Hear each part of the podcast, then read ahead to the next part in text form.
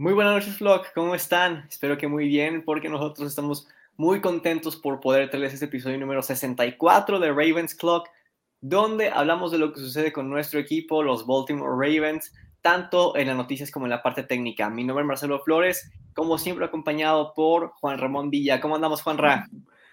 Excelente, aquí ya listos para terminar ya con esta parte tan, ya, bueno, no sé si llamarlo una tradición, esto, esto de las evaluaciones y a darle, listo. Excelente. Y bueno, pues, no sé si algunos de ustedes alcanzaron a ver que ahí estaba Felipe como medio segundo en la transmisión. Por alguna razón como que me había comentado que le está fallando la señal, entonces supongo que al ratito vuelve. Pero bueno, como ustedes saben, en el último episodio de Ravens Clock evaluamos bueno, ya regresó Felipe. ¿Cómo andamos, Felipe? ¿Cómo andamos, Felipe? Bien, aquí ya de nuevo aquí con ustedes, eh, saludándolos nuevamente y pues a darle ya con este nuevo episodio de Ravens Clock. Vale, pues, pues esta vez tenemos planeado ya terminar con las evaluaciones por posición. Obviamente, primero pues vamos a repasar la sección de Cover One. Sin más que añadir, comenzamos con... Ravens Clock. Es que ese intro está bien chulo, no sé ustedes, pero se me pone la piel. en fin, vamos a comenzar con Jason Pierre-Paul. Este defensive veterano visitó a los Ravens. ¿Qué opinas, Juanra? ¿Te gusta la idea de que Jason Pierre-Paul se pudiera convertir en algún Raven? Uh, sí, por nombre sí, por supuesto, pero desde que hablamos la semana pasada de lo difícil que a veces llega a ser para ciertos veteranos en como encajar en el sistema defensivo de los Ravens, sí, me lo me, me he quedado pensando. Pero pues sí, por nombre, por supuesto que me gustaría. Sí, tanto para wide receivers como para pass rushers es difícil ajustarse a este sistema. ¿Tú qué opinas, Felipe? ¿Te gustaría ver a Jason Pierre? Ver a Jason Pierre. Pues la verdad sí, creo que el equipo este se estaba, ya tenía un plan B ante la salida que vamos a comentar más al rato de un jugador, de, en este caso Wolf. Creo que por eso es que trajeron a Urban y también por eso estaban, eh, están con estas, tuvieron estas visitas, y es que a mí sí me gustaría verlo. Sí, y la verdad es que no podemos esperar un impacto. Sí, la verdad es que no podemos mayor. esperar un impacto. Creo que algo de eco por ahí. Creo que algo de eco por ahí.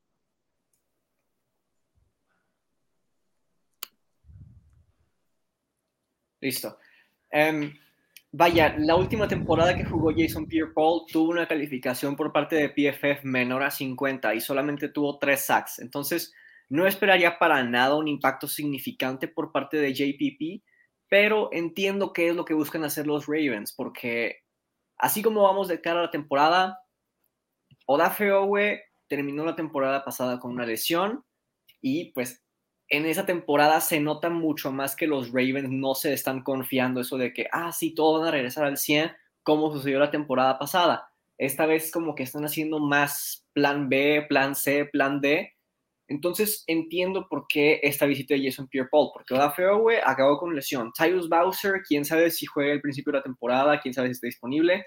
David Ojabo, sabemos que no va a estar disponible al principio. Y queda Jalen Ferguson. Ciertamente no confío en que Jalen Ferguson por sí solo genere tanta presión constante. Y se me hace una buena idea agregar un veterano. No espero un impacto tan grande con JPP, pero es algo que podría ayudar al principio de la temporada. Y si no funciona como se esperaba, no hay problema, lo cortas del roster y para ese entonces ya deben estar regresando otros jugadores.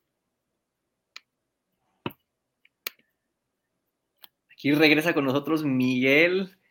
Se había perdido unas cuantas ediciones. Bienvenido de vuelta. Pasamos a la siguiente noticia y es que, como comentaba Felipe, debido a su lesión, los Ravens acordaron cortar del roster a Derek Wolf. ¿Qué piensas de esto, Felipe? ¿Un acierto o un error por parte de los Ravens?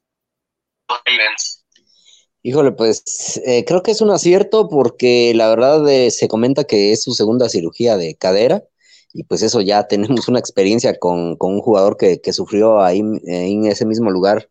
Este, no sé si la misma lesión, pero ya se tiene esa experiencia, así es que creo que había muchas dudas de su regreso y cómo iba a regresar. para mí es una buena decisión. Desafortunadamente, pues solo lo vimos un año en acción, así es que pues nos, nos vamos a quedar con, con las ganas de, de verlo jugar nuevamente con los Ravens, pero creo que se tomó la mejor decisión. Ahora, Juanra, precisamente el episodio pasado de Ravens Clock determinamos el grado de necesidad de línea defensiva en los Ravens, tomando en cuenta a Derek Wolf. En ese entonces rondábamos más o menos el 2, o sea que estamos muy bien, pero no hay un jugador élite. Para ti, ¿este número 2 permanece igual o sube algún 3? Para mí sí sube, sobre todo por lo, el desempeño que, que había tenido Wolf, el impacto que, que genera en esa línea defensiva. Eh, en el caso eh, personal, sí, eh, por lo menos un punto sí veo que sube ese grado de necesidad. Tal vez medio punto, porque igual como que hay bastantes jugadores ahí que siento yo que son de nivel similar. Tal vez un 2.5 no estaría para nada descabellado. Hablando de Lamar Jackson, los medios no han hablado de él. ¿Por qué? Porque ya regresó a entrenar y entonces como es algo teóricamente bueno, pues no lo dicen porque es Lamar Jackson, ¿no? Pero bueno, subió 8 libras de pesar 212 libras, ahora pesa 220. ¿De qué manera pudiéramos imaginar que cambiaría Lamar Jackson en su juego ganando 8 libras, Juan? ¿Cómo te imaginarías que cambie, no sé, su velocidad o tal vez su fuerza en lanzamiento? ¿Qué imaginas tú de Lamar Jackson con este peso? Bueno, uh, por el contrario de lo que mucha gente piensa, el ganar masa muscular no te vuelve por ende más lento. Inclusive te puede ayudar a ganar más potencia. Recordemos que Lamar Jackson es un hombre de sprints, no es un hombre de carrera tipo maratón. Entonces, en cuanto a ese aspecto, la potencia puede, puede, puede ser mejor de lo que hemos visto en, en cuanto a Lamar Jackson. Claro, si esto tiene que pasar un proceso adaptativo Vamos a ver cómo se, cómo se acomoda a ese tipo de peso, pero yo veo cosas buenas. Sí, la verdad es que también hubo algunos videos donde mostraban a Lamar Jackson entrenando con su coach personal corriendo y bastantes personas opinan que se ve más rápido y entre otros tipos de opiniones. Yo la verdad creo que pues no tenía puesto los pads y el casco, que ciertamente es algo que está pesado y pues hay que esperarnos a la temporada a ver si realmente se volvió más rápido. Felipe, ¿tú qué opinas de que Lamar haya aumentado 8 libras en su peso? ¿Qué cambios veríamos en su estilo de juego, o, en su nivel de juego? No, pues creo que la verdad este, lo vimos todos, regresó bastante, se veía bastante fuerte. Y lo que me he quedado con algunas declaraciones es, este, pues la, espiral ya está más apretada, se ve un avance, pero creo que la fuerza en el brazo, no creo que en eso en eso va a ganar. Eh, eh, tal vez es lo que le preocupaba, lo que quería mejorar, y ya algunos receptores han, mostrado ¿no? Esa, e, e, ese, ese, avance, eh, la fuerza con la que llega el, el, el, oído, creo que ahí se enfocó más. No creo que cambie su estilo de juego pero en cuanto a la rapidez en cuanto a, a la toma de decisiones al momento de salir de la bolsa, creo que va a seguir igual, no, no, no va a modificar, pero sí en cuanto a la fuerza en el brazo, podemos ver un, un cambio hacia adelante. Excelente, pues esperemos seguimos, seguir viendo los clips que decían, mostrarnos los del equipo de redes sociales de los Ravens, de Lamar Jackson lanzando el balón a sus receptores, porque no son muchos los que nos muestran, pero los que nos muestran sí que los disfrutamos. Pasamos ahora a Las Vegas, porque los Raiders extienden el contrato de Hunter Renfrew por dos años y 32 millones de dólares. O sea, Hunter Renfro y Davante Adams por al menos dos años junto a Derek Carr. ¿Qué opinas de esto, Juan Ra? Eh, pues definitivamente un, acierto por parte de los Raiders en, lo personal. Creo que Hunter Renfro es un jugador bastante subestimado. Eh, todos nos quedamos con la salida de Henry Rocks por lo que sea, pero este, si te pones a revisar los números de, de, Hunter Renfro fueron bastante, bastante destacados en esta temporada y ahora sumarle todo el potencial de ataque que tiene con Devante Adams y no olvidar a Darren Waller. Esta ofensiva se pinta interesante. Y no olvidemos que Davante Adams dijo, ahora sí que él lo dijo, yo no sé, pero que en cuanto a talento, Derek Carr y Aaron Rodgers son muy similares. Pasamos a la siguiente noticia y es que Robbie Anderson dice que está considerando retirarse. Cuando se le preguntó, ¿quiere ser un Panther? Respondió, aquí estoy, ¿no? ¿Qué significa todo esto para ti, Felipe? ¿Qué estará pasando, en, este en, la carrera de Robbie Anderson? En la carrera de Robbie Anderson. Pues la verdad es complicado, pero había, había, hay rumores por ahí de que podría estar eh, en un trade ahí con, con, los Browns para que llegue Mayfield a, los Panthers y él vaya ¿no? a Cleveland. No sé, la verdad es, creo que ha tenido mala suerte en cuanto a sus equipos, Jets y ahora Panthers, equipos que no aspiran a mucho y, y, yo creo que también eso afecta un poco al jugador en cuanto a, su crecimiento, a, a, poder desarrollarse de, buena manera.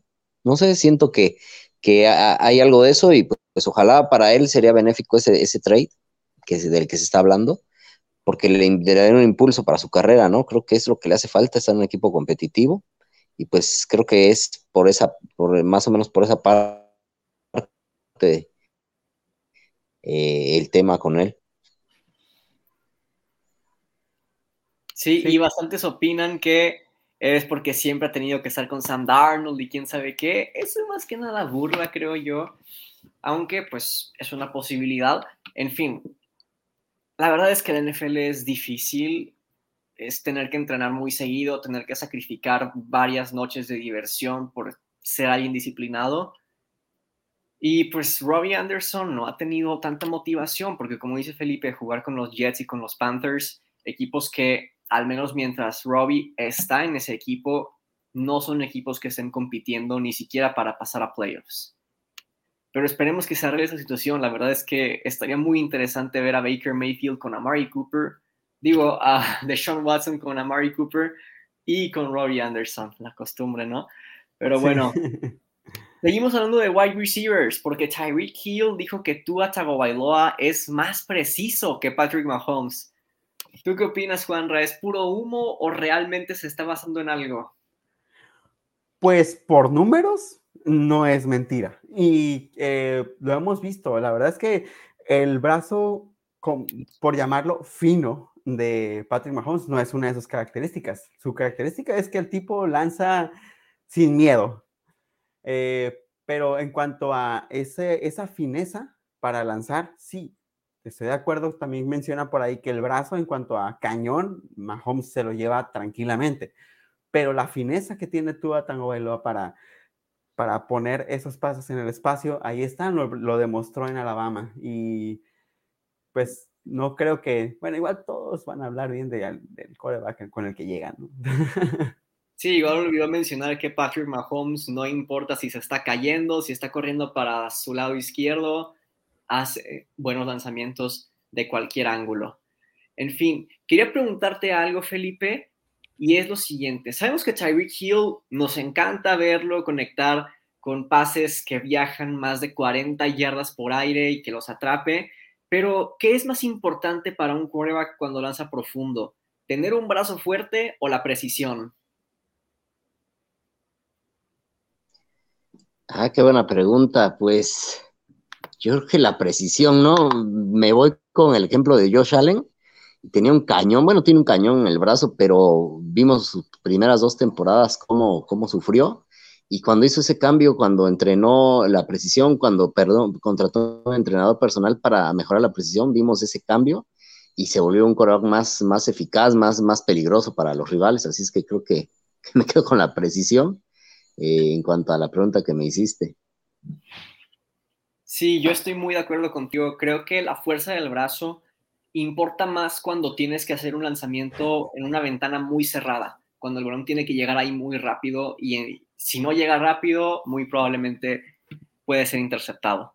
Pasamos a la siguiente noticia y es que los Cowboys planean usar más a Dak Prescott en el juego terrestre. Juan, no es secreto que tu segundo equipo son los Cowboys. dinos qué opinas al respecto. ¿Te gustaría ver a Dak Prescott más involucrado en el juego terrestre? Pues no creo que haga falta, pero pues ¿por qué no? Es darle más, y ahora con la salida de Amari Cooper quizás sea algo a lo que se tenga que recurrir.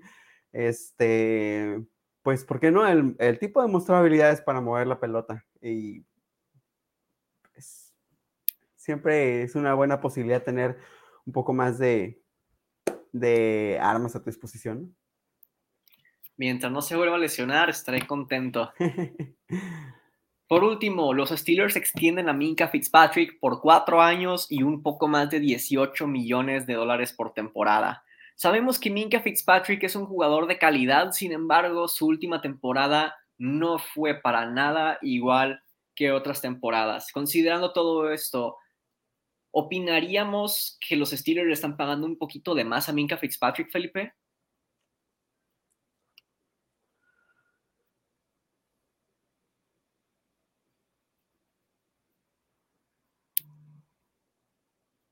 Bueno, se está haciendo un poco de drama. Bueno, creo que sí se mereció un contrato. No sé si estás de en la posición a los Steelers.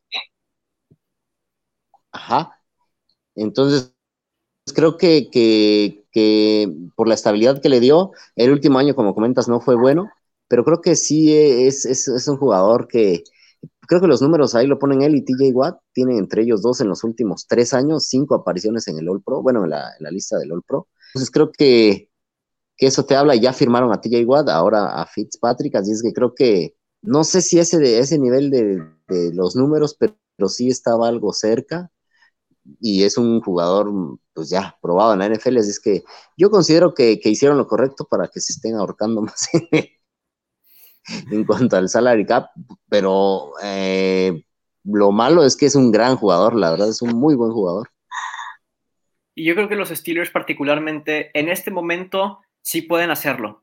¿Por qué? Porque tienen a Kenny Pickett como quarterback, no tienen un Aaron Rodgers, no tienen un Patrick Mahomes que esté cobrando 50 millones por temporada, así que mientras tengas un quarterback barato, tú gástate lo que tú quieras en otras posiciones. Ya con eso cerramos nuestra sección de Cover One, pero obviamente conforme vayamos sacando nuevos episodios, los estaremos manteniendo actualizados sobre lo que sucede en esta bella liga. Ahora sí pasamos al enfoque principal de esta transmisión y son las evaluaciones por posición. Vamos a empezar con la posición de corner, la cual para muchos es la más difícil de jugar. Y el primero que evaluaremos el día de hoy es a Marlon Humphrey. ¿Cómo fue la temporada 2021 de Marlon Humphrey, Juan Ra? Bueno, aquí, aquí están algunos de sus números, una intercepción, eh, tres pases defendidos, el mejor en, eh, en ese departamento en cuanto a corners, 53.6% eh, de pases completados, eh, unos números bastante decentes, no se reflejaron mucho en el, en el terreno del juego, ya que pues fue muy criticado, de verdad. Ay, miren, ahí me equivoqué con la posición. Me disculpa. este, no fue, pero si nos vamos con, los puros numeritos, parecería que la temporada de Marlon Humphrey fue, fue buena, y considerando que tuvo una lesión y todo esto. Pero sí se notó una baja de juego importante y lo vimos para, el ejemplo más claro es el partido contra los Cincinnati Bengals, como Jamar Chase este, pues lo hizo ver mal. Eh, creo yo que de todos modos eh, no, no, no, lo, no lo tomaría como una temporada desastrosa, simplemente una pequeña regresión. Eh, yo le voy a poner un 81 en su evaluación. Sí, la verdad es que Jamar Chase hizo ver mal a todos los corners de la liga, menos a Denzel Ward. Pero bueno, Marlon Humphrey, no es un secreto que no tuvo la temporada que tuvo en 2020 o en 2019 en esa temporada PFF lo calificó con 65.9, lo cual lo coloca como el eh, corner número 41 en la liga de los que puede evaluar PFF con el mínimo de snaps. Pero ¿a qué se debe esto?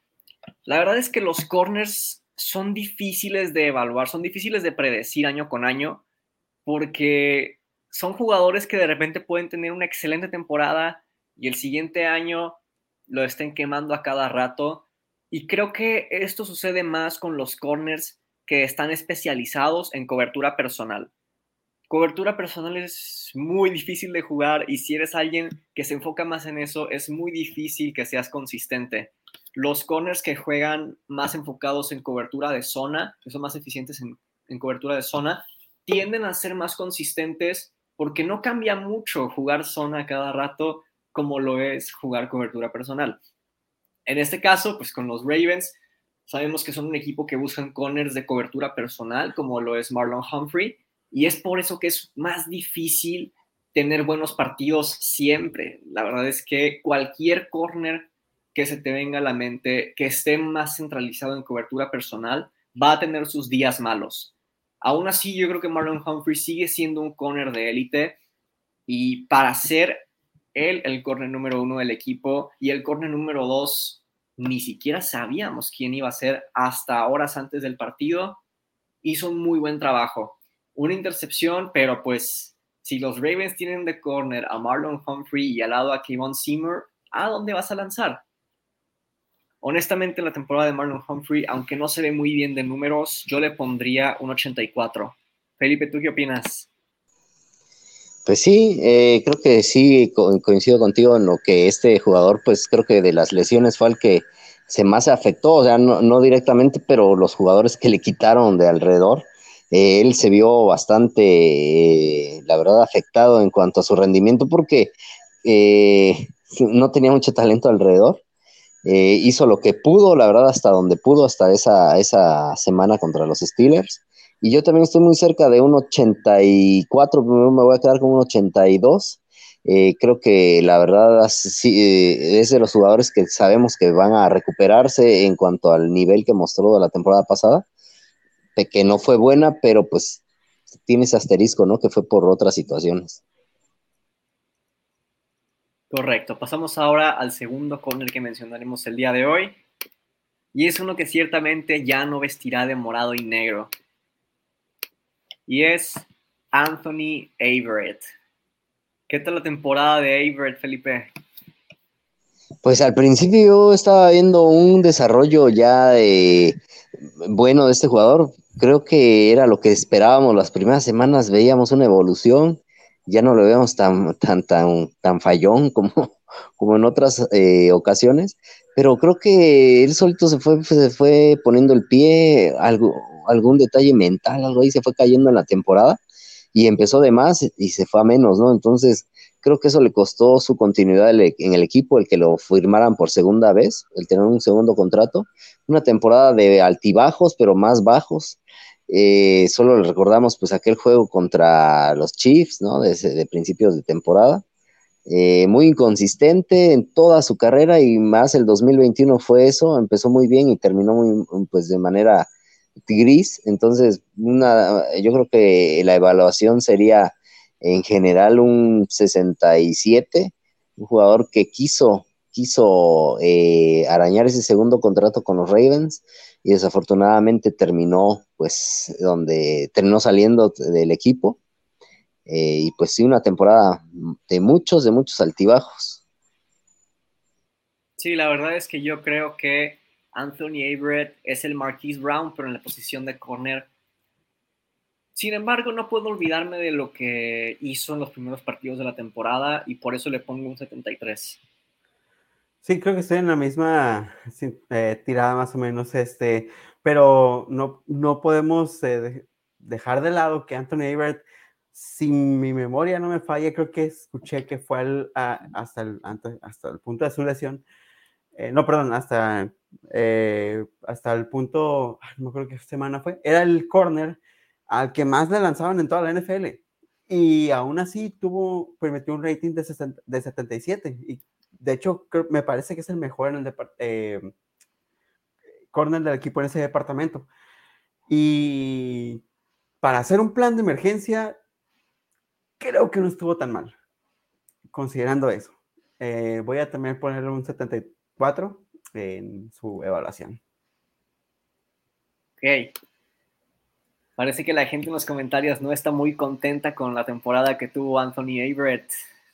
La verdad es que no estamos para estar contentos con nadie en la defensiva secundaria de estos Ravens temporada pasada, más que con un jugador que ya se imaginarán cuál es, pero no es el siguiente todavía. El siguiente del que hablaremos es Tavon Young. ¿Cómo fue la temporada de Young, Juanra? Pues, ay, caray, eh, recuerdo que teníamos muchas ganas de ver este, a este muchacho jugar y pues fue también inconsistente. Hubo partidos en los que se veía bastante bien y otros que ah, como que sí teníamos muchas dudas. Me gusta la forma en que taclea, pero Eh, ah, también ah, por momentos tiene unas lecturas que me llaman mucho la atención. Pero sí, eh, no, no sé, nos quedamos con ganas de, o sea, nos, estuvo esperando tanto tiempo, fueron como las blue balls de la posición, este, y no, nomás no llegó. Eh, voy a ponerle un 68. Sí, la verdad es que es un jugador que de repente hacía buenas jugadas, pero no se notaba su presencia en el terreno de juego en ningún momento. Así que estoy más o menos en el mismo barco que tú y le pongo un 67. Felipe, ¿tú qué opinas? Bueno, este jugador creo que al final y en el 2021 se vio, padeció mucho la inconsistencia, desafortunadamente las lesiones eh, llegaban a él. Increíblemente el 2021 fue su temporada, fue el único corner, creo que si no estoy en lo correcto, ahí corríjame, que jugó todos los partidos, algo que parecía difícil para la, el historial de lesiones que, que presentaba pero sí creo que le afectó mucho el, el, hecho de, de, una campaña así, otra campaña lesionado, otra campaña así, otra lesionado, y nunca se pudo establecer. El 2021 era una oportunidad y la verdad creo que la desaprovechó. Le, también a él le afectó muchísimo pues todas las bajas que hubo, porque como dice Marcelo, se vio, nunca pesó, nunca se vio, este, realmente nunca tuvimos ahí ese juego donde lo recordáramos, parece que fue este, víctima de, pues, de, su, de su inconsistencia ese 2021 y pues yo sí le pongo un 68 de, de, de, calificación a este jugador que pues ya no está en el equipo. Bueno, pues estamos muy similar en esta calificación. Igual la gente en los comentarios no está contenta con Savon Young, pero no se preocupen, ya no está más en el equipo.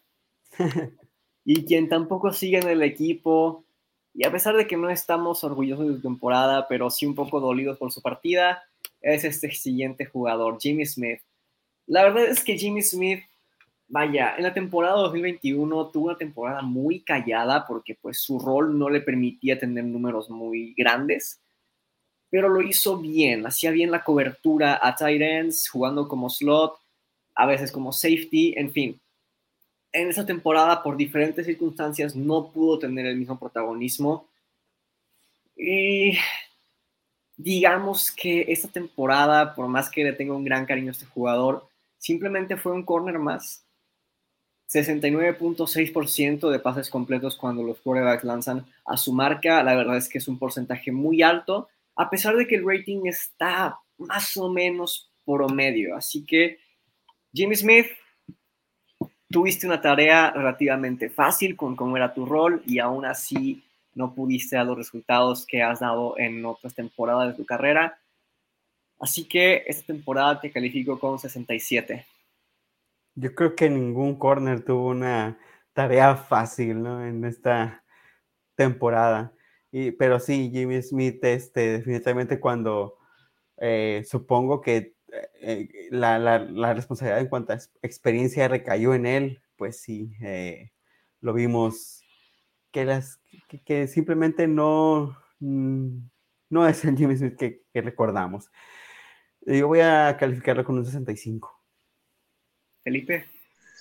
Sí, sí, desafortunadamente este jugador se, se eh, el 2021, como repito con, con John, pues terminó de marcar ese, ese declive que venía en su carrera desde hace unos años. Lo veníamos, lo veníamos viendo que venía cada vez bajando su nivel, manteniéndose ahí en el equipo, pero sí con una baja en cada temporada. Y pues esta creo que fue la, fue la, la, gota que derramó el vaso. Me da tristeza, como dice Marcelo, ahí en el sentido que lo queríamos ver retirarse con un anillo, no se va a poder, pero pues bueno, el equipo pues hizo una sacudida ahí desde el, desde el coordinador defensivo hasta el área que, que, se fue, que fue más expuesta, que en este caso fueron las secundarias, y es que creo que pues es también víctima de ese, de ese, de esa sacudida, y pues también otro jugador que ya no se encuentra eh, con el equipo, yo le pongo un 62, la verdad sí, me quedé ya con un mal sabor de boca al final de su carrera en los Ravens ni con un anillo de Super Bowl, ni con un Pro Bowl, pero sí con un lugar en nuestros corazones. En fin, esos son los corners que vamos a hablar el día de hoy. Claro que hubo otros, pero realmente no vale mucho la pena mencionarlos. Determinando ahora el grado de necesidad por parte de los Ravens para reforzar esta posición, creo que esta situación es un poco curiosa, porque a pesar de que en esas evaluaciones ningún corner está por arriba de 85 en calificación, para mí em, estas calificaciones también se deben a que no tenían ayuda consistente por parte de los safeties, lo cual facilita bastante el trabajo de un corner. Y pues obviamente tenemos el regreso de varios jugadores, así como la adición de Kyle Fuller, el regreso de Marcus Peters, la adición de um, Denzel Williams, Damarian Williams y de Jalen Armour Davis. Entonces, para mí, a pesar de que ningún corner en los Ravens tuvo una excelente temporada, el grado de necesidad es uno. Sí, este, además creo que lo que llega, bueno, más bien lo que se va, no pesa tanto en el sentido que se, pues, que bueno, conocíamos su techo, conocíamos hasta dónde podían llegar y ahora lo que viene es algo que, bueno, hablando de los, de los jóvenes, podríamos aspirar a un potencial, a un, a un techo más alto con estos corners, así que eh, digamos que está, no se movió para nada ese grado de necesidad por lo mismo. Eh, sí, igual coincido con Marcelo, un 1 o 1.5 máximo. Sí, es algo extraño, como comenta Marcelo, la verdad, de una evaluación que, que de, eh, perdón, de la evaluación que hicimos de la temporada 2021, pues tendría que ser una, creo que el grado de necesidad alto, pero pues lo que se ha llegado al equipo en la agencia libre, draft, más los recuperados por lesiones, hacen que igual yo coincido con un con un uno porque la verdad es, es este creo que es ilusionante es nos ilusionamos con lo que tenemos ahorita ya lo queremos ver este en el terreno de juego porque la verdad los nombres y el talento ahí están así es que y aparte un nuevo coordinador que creo que eso siempre te motiva a, mejorar creo que sí coincidimos en ese uno Ahora, aquí este comentario de Astro comenta necesidad 5 hasta que no se demuestre lo contrario. No puede ser que los Bengals hayan hecho casi 500 yardas. Bueno, aquí hay que tomar en cuenta dos cosas. Una que en parte sí le da un poquito de razón a Astro y es que todavía no vemos esta defensiva secundaria jugar junta. Y sabemos que es importante la comunicación, sobre todo en la secundaria en este deporte. Y como no los hemos visto jugar juntos, no sabemos realmente si tenemos un grupo de corners con grado necesidad 1, pero hay que tomar en cuenta que estamos evaluando los corners que tienen los Ravens para adelante. Ya no estamos evaluando la temporada, vaya, ya no estamos evaluando el roster de 2021, sino el actual. Y en este momento no veo una necesidad para reforzar esta posición. Ahora, antes de pasar a la evaluación de los safeties, quisiera hacerles un breve anuncio. Y es que estén al pendiente porque en agosto voy a comenzar un nuevo proyecto del cual ya les daré más detalles en próximas transmisiones. Pero lo que sí es que comenzaré en agosto. Pasamos ahora sí a la evaluación de safeties. Y el primero del que hablaremos en esta ocasión es Brandon Stephens. ¿Qué tal la temporada de Brandon Stephens, Juan Ra? Eh, fue bastante, fue de menos a más, ah, bueno, al menos en la, perspectiva, bajo el film que analicé, se mostró de menos a más y eso me parece muy interesante. Este, mostró, eh, por necesidad tuvo que desarrollarse rápido, a pesar de ser un tipo que no llegó en, en las primeras rondas Pero, este, me gustó, me gustó lo que vi de Brandon Stephens considerando que es un muchacho que acaba de, integrarse y este, pues caray, o sea, en, ciertos momentos mostró un grado de maduración, o sea, parece que el, tipo ya tenía un rato jugando a la NFL, eh, sus números son bastante decentes, pienso yo, y igual creo que considerando que este que viene como por emergencia por necesidad de lo que de la situación este yo voy a ponerle un 75 Sí, yo estoy más o menos igual. Yo le pongo un 72. La verdad es que los Ravens quisieron ponerle unos zapatos de talla muy grande y obviamente pues no le quedaban muy bien. Se esperaba bastante de él, ahora sigue por emergencia. Sin embargo, 72 es tomando en cuenta un breve como perdón porque pues obviamente tuvo que desarrollarse muy rápido y no es alguien que fue seleccionado en primera ronda, así que hay que tenerle paciencia a este jugador. 72, pero no necesariamente un jugador del cual querría que el equipo se deshiciera. Esta pregunta de Hansel Papito Peluche dice, ¿quién entrará por Derek Wolf? Pues la verdad es que hay bastantes jugadores. En este momento, Calais Campbell, Michael Pierce, Broderick Washington, Jordan Davis, Brent Urban. La verdad es que son bastantes jugadores con nivel similar a Derek Wolf. Olvidé a Justin Marubique también. Y bueno, Felipe, ¿tú qué opinas? ¿Qué calificación le pones a Brandon Stephens?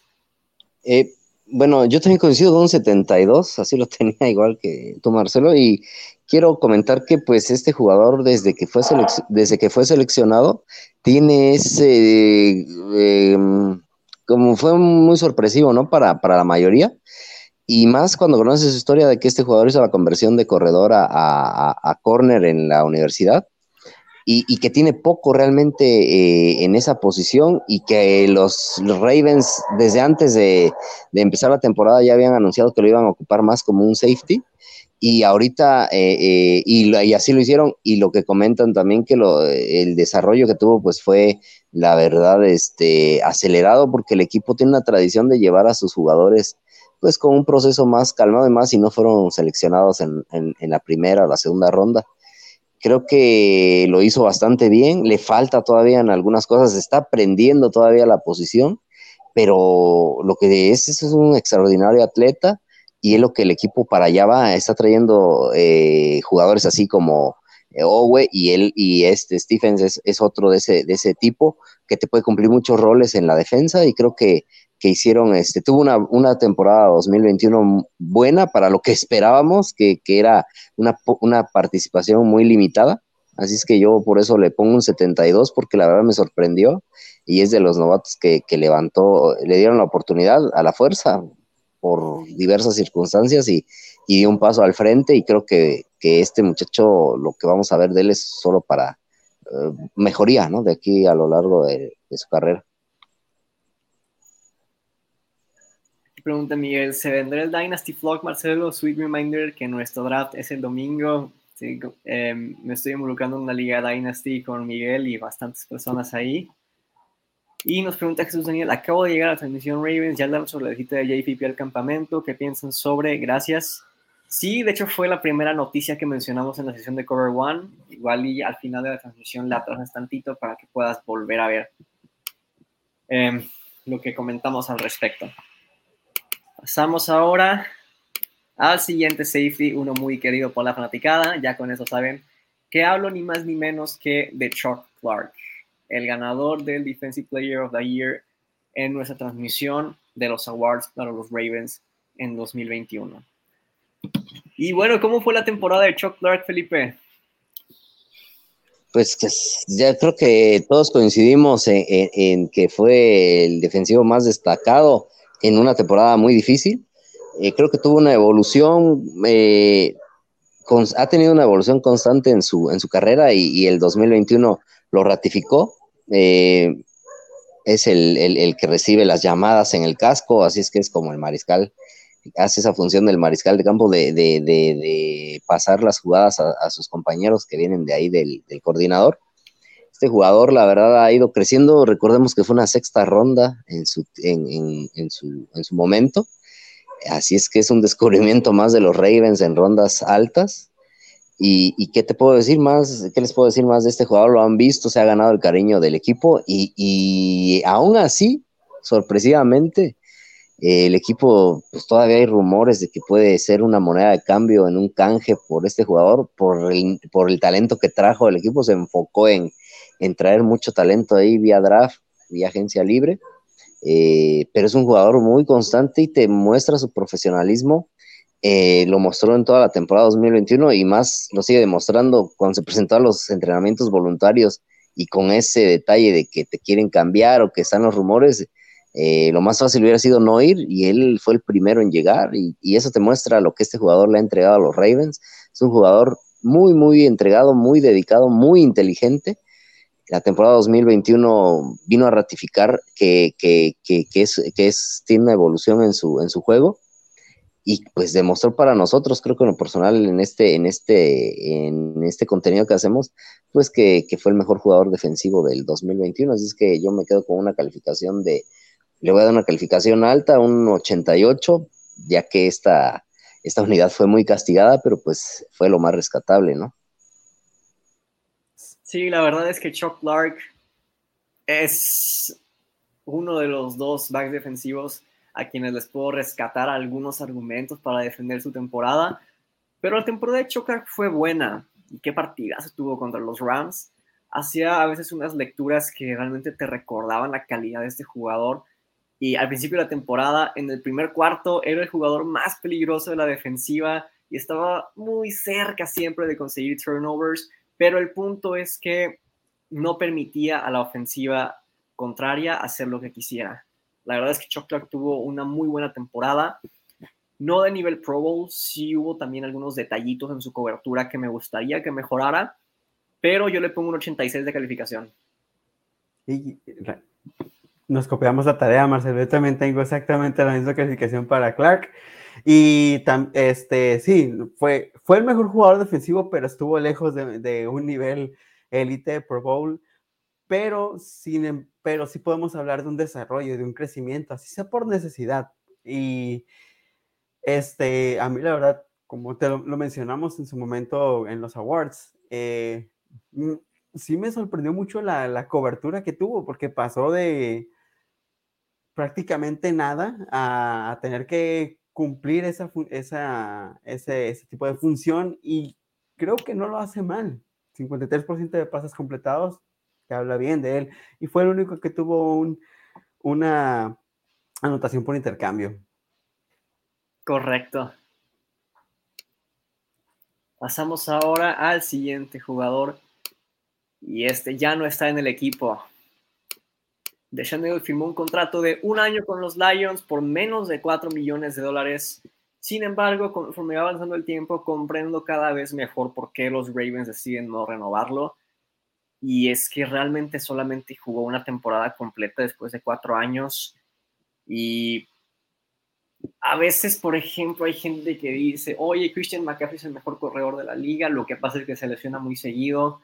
Y cada vez lo demuestra más las estadísticas que tienes que estar disponible para tu equipo. Es la realidad de las cosas, eso va para cualquier amante de Christian McCaffrey, de George Kittle, etcétera, etcétera, etcétera.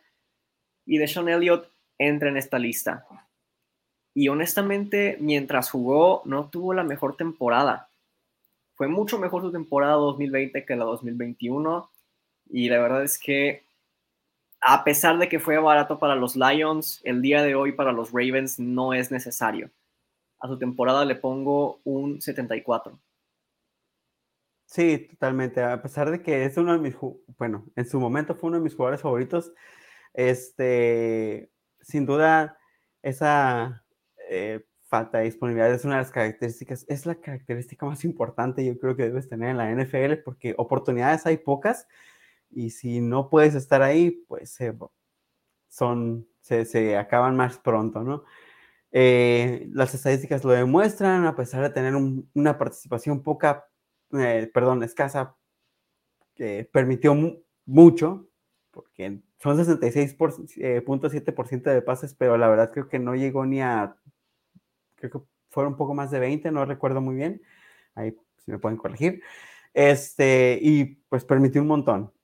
Eh, yo voy a calificar a Deshaun Elliott con un 70. Felipe. Igual coincido, coincido con Juan Ramón. Igual 70 tenía el número de, de para, para, este jugador.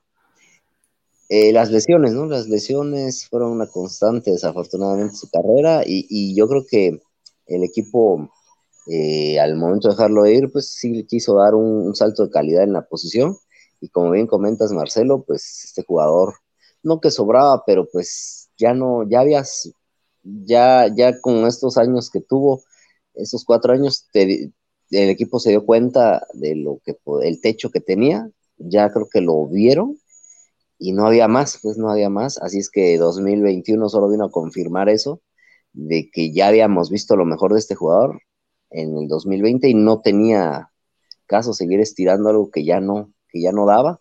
Y este era el caso de Elliot, ¿no? Un jugador, como dice Juan, querido, eh, tenía muchas expectativas con él, se le veía en sus primeros años, pero el 2021 fue, fue un paso atrás y creo que el equipo eh, fue por el salto de calidad y pues él fue el sacrificado y con justa razón, un 70 es bastante, bastante, hasta creo que benévolo para él, debe haber sido un poco menos de 70 creo por el cariño que se le tuvo y, lo que pudo aportar, pero sí, no fue una buena temporada. Aquí nos pregunta Jesús Daniel, ¿ustedes creen que con la llegada de Hamilton y Williams mejore Clark? Definitivamente, este deporte se juega en equipo. Tengo aquí ya los números en cobertura de Sean Elliott.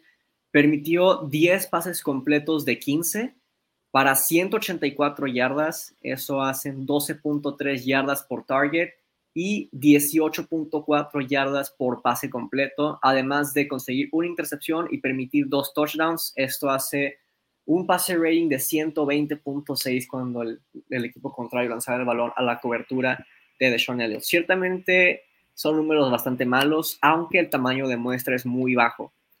Y eso porque no estuvo disponible para jugar más que seis partidos. Pasamos ahora al siguiente safety que hablaremos esta noche.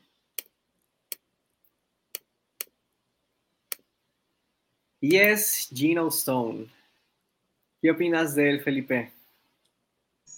Ha tenido una, una una carrera en, el, en la NFL y con los Ravens algo, algo este, accidentada, ¿no? Ahí siendo eh, cortado, pero la temporada 2021 me quedo con que este jugador eh, está queriendo tener mayor protagonismo en esta defensa, en este equipo. Mm, no tuvo tanta participación, pero creo que algunos lo recuerdan en algunas jugadas puntuales, la intercepción, eh, que tuvo este, por ahí en la temporada. A este jugador creo que eh, se gana otra oportunidad en el equipo. Pienso que puede hacer el roster. Esta temporada 2021 le da esa, esa, ese, ese gramo o grado de esperanza. Este, pero yo sí soy, no soy muy fan de este jugador. Eh, no sé, hay algo que no, en los juegos no, no, no, no, no, no lo veo como un Raven, no sé, algo, algo. Pero muchos, y, considero que su juego en 2021, lo poco que participó, aportó, pero sí es un, como que no, no, no pienso que tenga ese techo para crecer. Yo le pongo un 65. Eh, no es no es mi tipo de jugador, lo tengo que confesar, y, y, no me siento muy a gusto viéndolo participar en jugadas, aunque tuvo un avance, pero muy, muy, muy, muy escaso, ¿no? O sea, no fue, no es algo que, a mí me genere y pues eso, eso vi en 2021, no sé qué, qué opinan ustedes. Lo que me gusta de Gino Stone es que es un safety con cualidades no mejores ni peores que otros safeties en el equipo, pero sí diferentes. Por lo regular, de Sean Elliott, Chuck Clark, eran safeties que se benefician más del tacleo de la defensa terrestre que de la cobertura y Gino Stone es alguien más centralizado hacia la cobertura. Entonces, me gusta que tenga algo diferente, me gusta que, vaya, prefiero tener un tenedor y un cuchillo que dos tenedores, así que eso es lo que me gusta de Gino Stone, pero aún así su rol fue mínimo, como dices tú, Felipe, no pudo obtener muchos snaps, y es porque los que tenía realmente no le sacaba mucho provecho. Yo le pongo un 65 de calificación a Gino Stone y honestamente no me gustaría ver más de él, pero es porque hay otros safeties de los que quiero ver bastante. Sí, totalmente. Creo que su, su participación, si por si fue escasa en la temporada 2021 con la necesidad que había, creo que esta temporada, si todo sale bien, creo que vamos a verlo todavía menos. Pero el tipo es luchón y, y me cae bien. Entonces, eh, eh, yo tengo un 68 para, para Gino Stone. Ok. Con eso terminamos de evaluar safeties. Sin embargo, toca determinar el grado de necesidad por reforzar esta posición para los Ravens. Y la verdad es que volvemos a un caso similar en el que las calificaciones son bajas, pero grado de necesidad después de que los Ravens añaden a, su roster a Kyle Hamilton vía draft, a Tony Jefferson vía agencia libre y a Marcus Williams vía agencia libre, el grado de necesidad es uno al grado de que literalmente hay personas que creen que los Ravens pudieran intercambiar a Chuck Clark y seguir siendo buenos en la posición de safety. Es más, ya nada más a Astro, que ha sido algo estricto en, esas evaluaciones, le pone cero al grado de necesidad por parte de los Ravens con la llegada de Hamilton y Williams. Pues sí, eh, yo creo que un 1 es un número acertado. Sí, la única cuestión, sea, se ha hablado muy bien de Hamilton en los entrenamientos, pero aún así falta ver eh, lo que pasa ya en, la temporada. Y es la única cuestión por la cual voy a aumentar medio punto de gran necesidad. Pero definitivamente la posición de safety fue la que eh, hubo el upgrade más considerable. Sí, yo creo que yo estaba en la línea de Astro. Yo iba a decir si no había un cero ahí para ponerle, porque eh, sí, eh, Hamilton es novato y el equipo los lleva, les digo, en un proceso, pero tenía tiempo que no escuchaba hablar a los entrenadores también de un jugador y ya tiene tiempo, como les comento, que no los, no los escuchaba tan eh, ilusionados y es lo que les ha generado en lo poco que lo han visto. Este jugador ya está listo para la NFL y creo que vamos a ver mucha participación de él, vamos a ver cómo se adapta al, profesional, al fútbol profesional. Pero creo que este jugador tiene todo, este, este jugador vino a reforzar ese cero que quiero ponerle, o ese uno, eh, porque si no hubiera estado él, ya que nos cayó de rebote, vamos analizando bien, lo dejaron pasar todos los, los, equipos antes de los Ravens y que hasta ahorita se me hace increíble, pero si no hubiera llegado él, tal vez sí un dos, un uno y medio como ese Juanra, pero ya con él como que te reafirma, ¿no? El tener el, el eh, en el grado de necesidad. Sí, parte de la razón por la que cae Hamilton cae hasta el 14 es porque varios equipos dicen, para la posición de safety puedo conseguir muy buen valor en segunda o tercera ronda, así que vamos a cubrir otra necesidad y ya después safety. Pero eso nos benefició bastante, como se preveía, ¿no? Tener la posición número 14 para los Ravens iba a ser un gran beneficio y así lo fue. Pasamos ahora ya por último, a la evaluación de equipos especiales, algo de lo que ciertamente estamos contentos, ¿no? Y empezando con quien es probablemente el pateador más talentoso en la historia de la NFL, Justin Tucker. No hay mucho que decir de este jugador, es un grande, 66 yardas, si se les hace poco, inténtenlo para ver si llegan al menos a la mitad. En fin, 100% de puntos extras, 94.6% de goles de campo, solamente falló dos. La verdad es que a este jugador, si le pido algo más que lo que hace, estoy pidiéndole que no sea un ser humano. Yo le pongo un 100. Sí, no hay nada más. De hecho, ese 94.6 en cuanto a porcentaje de efectividad es su mejor número en su carrera. Y pues, aparte de todo, tiene el, tiene el récord, hombre récord. 100. Sí, creo que pues eh, tener ese porcentaje tan alto en una temporada donde rompiste el récord de, en un gol de campo, pues ya te dice algo, este jugador nunca nos ha decepcionado, ah, algún detallito ahí en un juego contra los Saints donde, ¿no? Pero es, creo que es algo muy mínimo.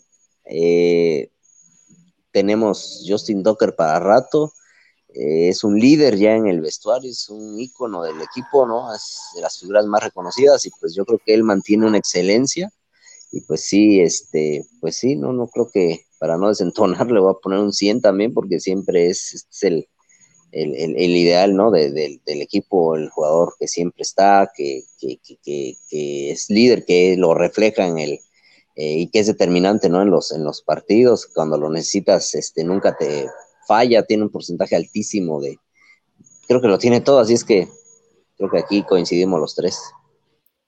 Y qué gracioso que Felipe use la palabra desentonar, porque precisamente, no sé si pero Justin Tucker tiene una voz elegante, así que si no lo han escuchado cantar, busquen videos en YouTube, ahí deben estar disponibles.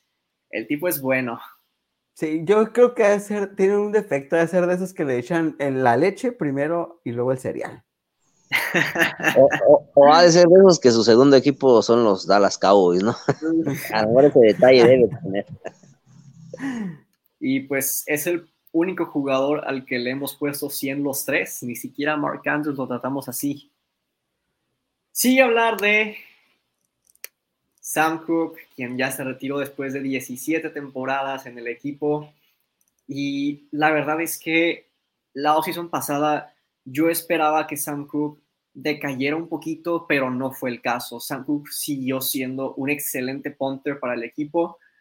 No el mejor de todos y no finjamos que somos unos expertos en los punts, pero la mayoría de las veces lo hacía bien y el oponente empezaba mucho más atrás de lo que pudo haber empezado en caso de tener un punter de nivel reemplazo. Yo le pongo un 86 a Sam Cook en esta temporada. Sí, este, lo, único malo es que vimos eh, que no se, puede, no se va a poder retirar con rate, rating perfecto. Lástima. Pero eh, sí, definitivamente Sam Cook es de lo más consistente que ha habido en la historia de los Ravens y yo le voy a poner un 89 en su calificación. Sí, pues una, la verdad da nostalgia, ¿no? Este jugador que, que lleva tanto tiempo en el equipo siempre fue muy sólido, como dice Miguel, muy consistente, trabajó mucho, tenía, no recuerdo ahorita, pero tenía más de, según 40 tipos de, técnicas o de despejes que, que, hacía. Es una persona, fue un jugador muy constante, creo que una carrera impecable en la NFL con un solo equipo, ganó un Super Bowl, eh, y qué pena que se tenga que retirar, pero pues también creo que habla del profesionalismo de este jugador que sabía que, que el equipo tenía, eh, estaban muy bien con la evaluación a, su sucesor, al que, al que ocupa ahora su lugar, y él sabía eso y prefirió hacerse a un lado para que el equipo tuviera esa oportunidad de contar con un pateador para los siguientes 15 años como él o 16 años. Entonces eso te habla de, lo bien que este jugador, eh, de la química que tiene con el equipo y, tan es así que hasta aceptó un cargo ahí como, como entrenador para seguir, eh, pues seguir dentro de la organización. Todos los años, no le recuerdo un mal año, y pues yo le voy a poner un, como dice Miguel, le vamos a poner un 95 para honrar su, su, estancia en los Ravens todo el tiempo y que nunca, otra vez voy a ocupar la palabra, nunca desentonó. En ningún año le recuerdo que, haya bajado el nivel. Sí, Y todavía no terminamos de hablar de equipos especiales. Ciertamente falta una posición de la cual podemos decir que tenemos un All Pro y es Devin Duvernay. Aquí no evaluamos su rol como wide receiver, únicamente como regresador y pues es el que más tenía yardas en promedio por cada punt que regresaba.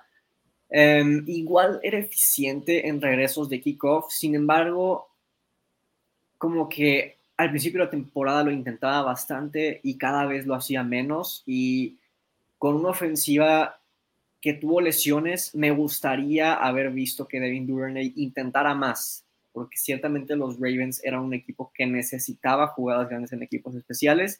No tuvo ningún touchdown, pero sus regresos fueron muy eficientes y yo sé que a lo mejor bastantes esperan que le pongamos calificaciones de arriba de 95 a Devin Durney por ser All Pro, pero yo nada más porque quisiera ver que lo haga más seguido y vaya, cuando lo hacía lo hacía muy bien, a lo que me refiero es que quiero que lo haga más, entonces le pongo un 93.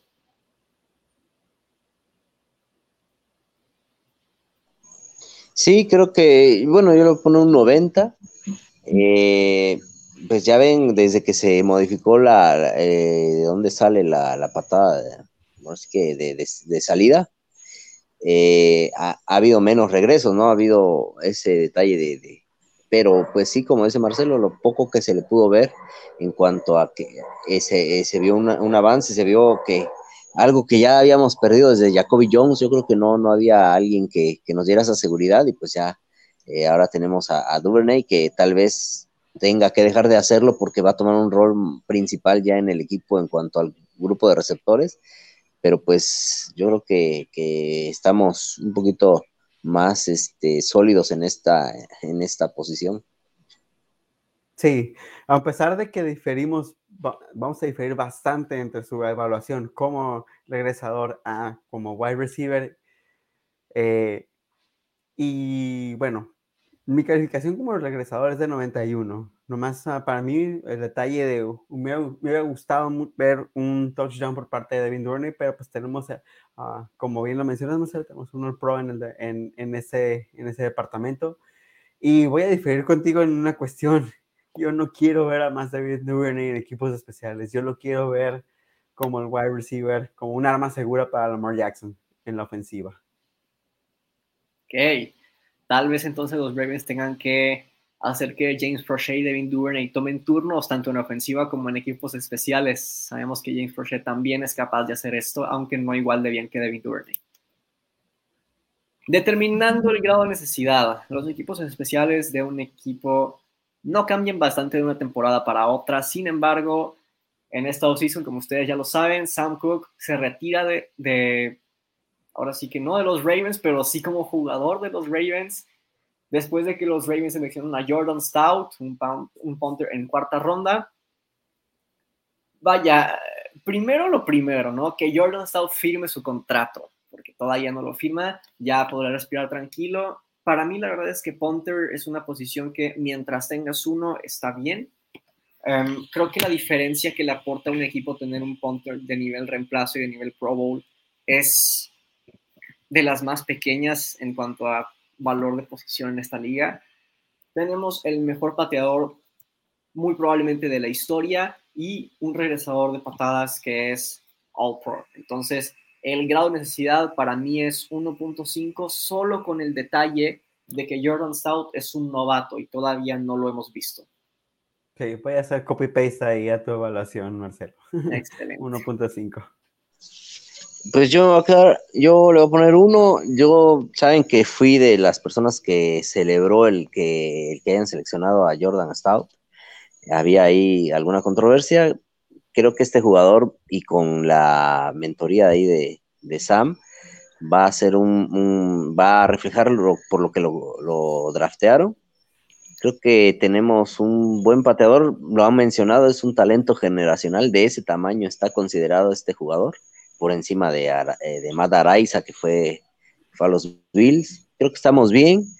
Es novato, sí, pero como dice Marcelo, me, me, me deja muy tranquilo que no es una posición como, como muy preocupante, como, no sé, como principal, ¿no? Entonces creo que puedes, aunque hay algunos errores al principio, que va a haber nervios, algo, eh, mientras no sean errores garrafales, se pueden permitir, ¿no? Alguna mala patada, que no haya, no haya avanzado a lo mejor 60 yardas, a lo mejor 50, tal vez te permita, teniendo una buena defensa, pues no, no sentirlo tanto, así es que creo que esa evolución la vamos a ir viendo y, yo me quedo con un 1 en el grado de, de necesidad.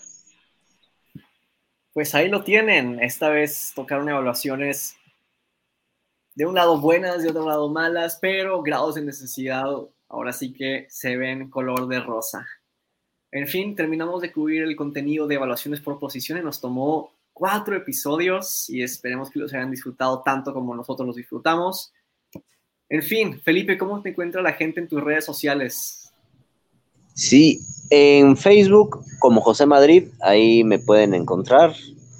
En Twitter, arroba Madrid24-bajo, igual ahí cualquier duda, pregunta sobre el equipo, aclaración, ahí estamos para, para servirles y pues eh, gracias por, por otro episodio a los que nos estuvieron escuchando, a los que nos van a escuchar y a los que nos vieron en vivo. Aquí nos preguntaba Astro, me gustaría que los Ravens tuvieran otra opción, además de Duvernay, ¿quién podría ser? James Forshey puede ser. Juanra, ¿cómo te encuentra la gente en tus redes? En tus redes. en mis redes me pueden, me pueden encontrar como Juan R. Villa en Facebook y tanto en Twitter como en Instagram como arroba ah, Juanra-Villa, cualquier duda de la NFL, de este, apuestas de NFL, fantasy y ya saben que si quieren echar la reta en Street Fighter 5, próximamente en Street Fighter 6, ahí pueden este, contactarme. Ándale. Bueno, y ahí me encuentran en mis redes como en Facebook como Marcelo Flores y en Instagram como arroba guion bajo Marcelo Flores por cualquier duda que les haya quedado del stream, cualquier duda que tengan sobre los Ravens, sobre el NFL en general, el FN ahora, ¿eh? Pero bueno, en general, ahí estoy disponible. Todavía no les voy a contestar qué es lo que se viene en agosto. Van a tener que estar al pendiente en los próximos episodios que los estaré actualizando.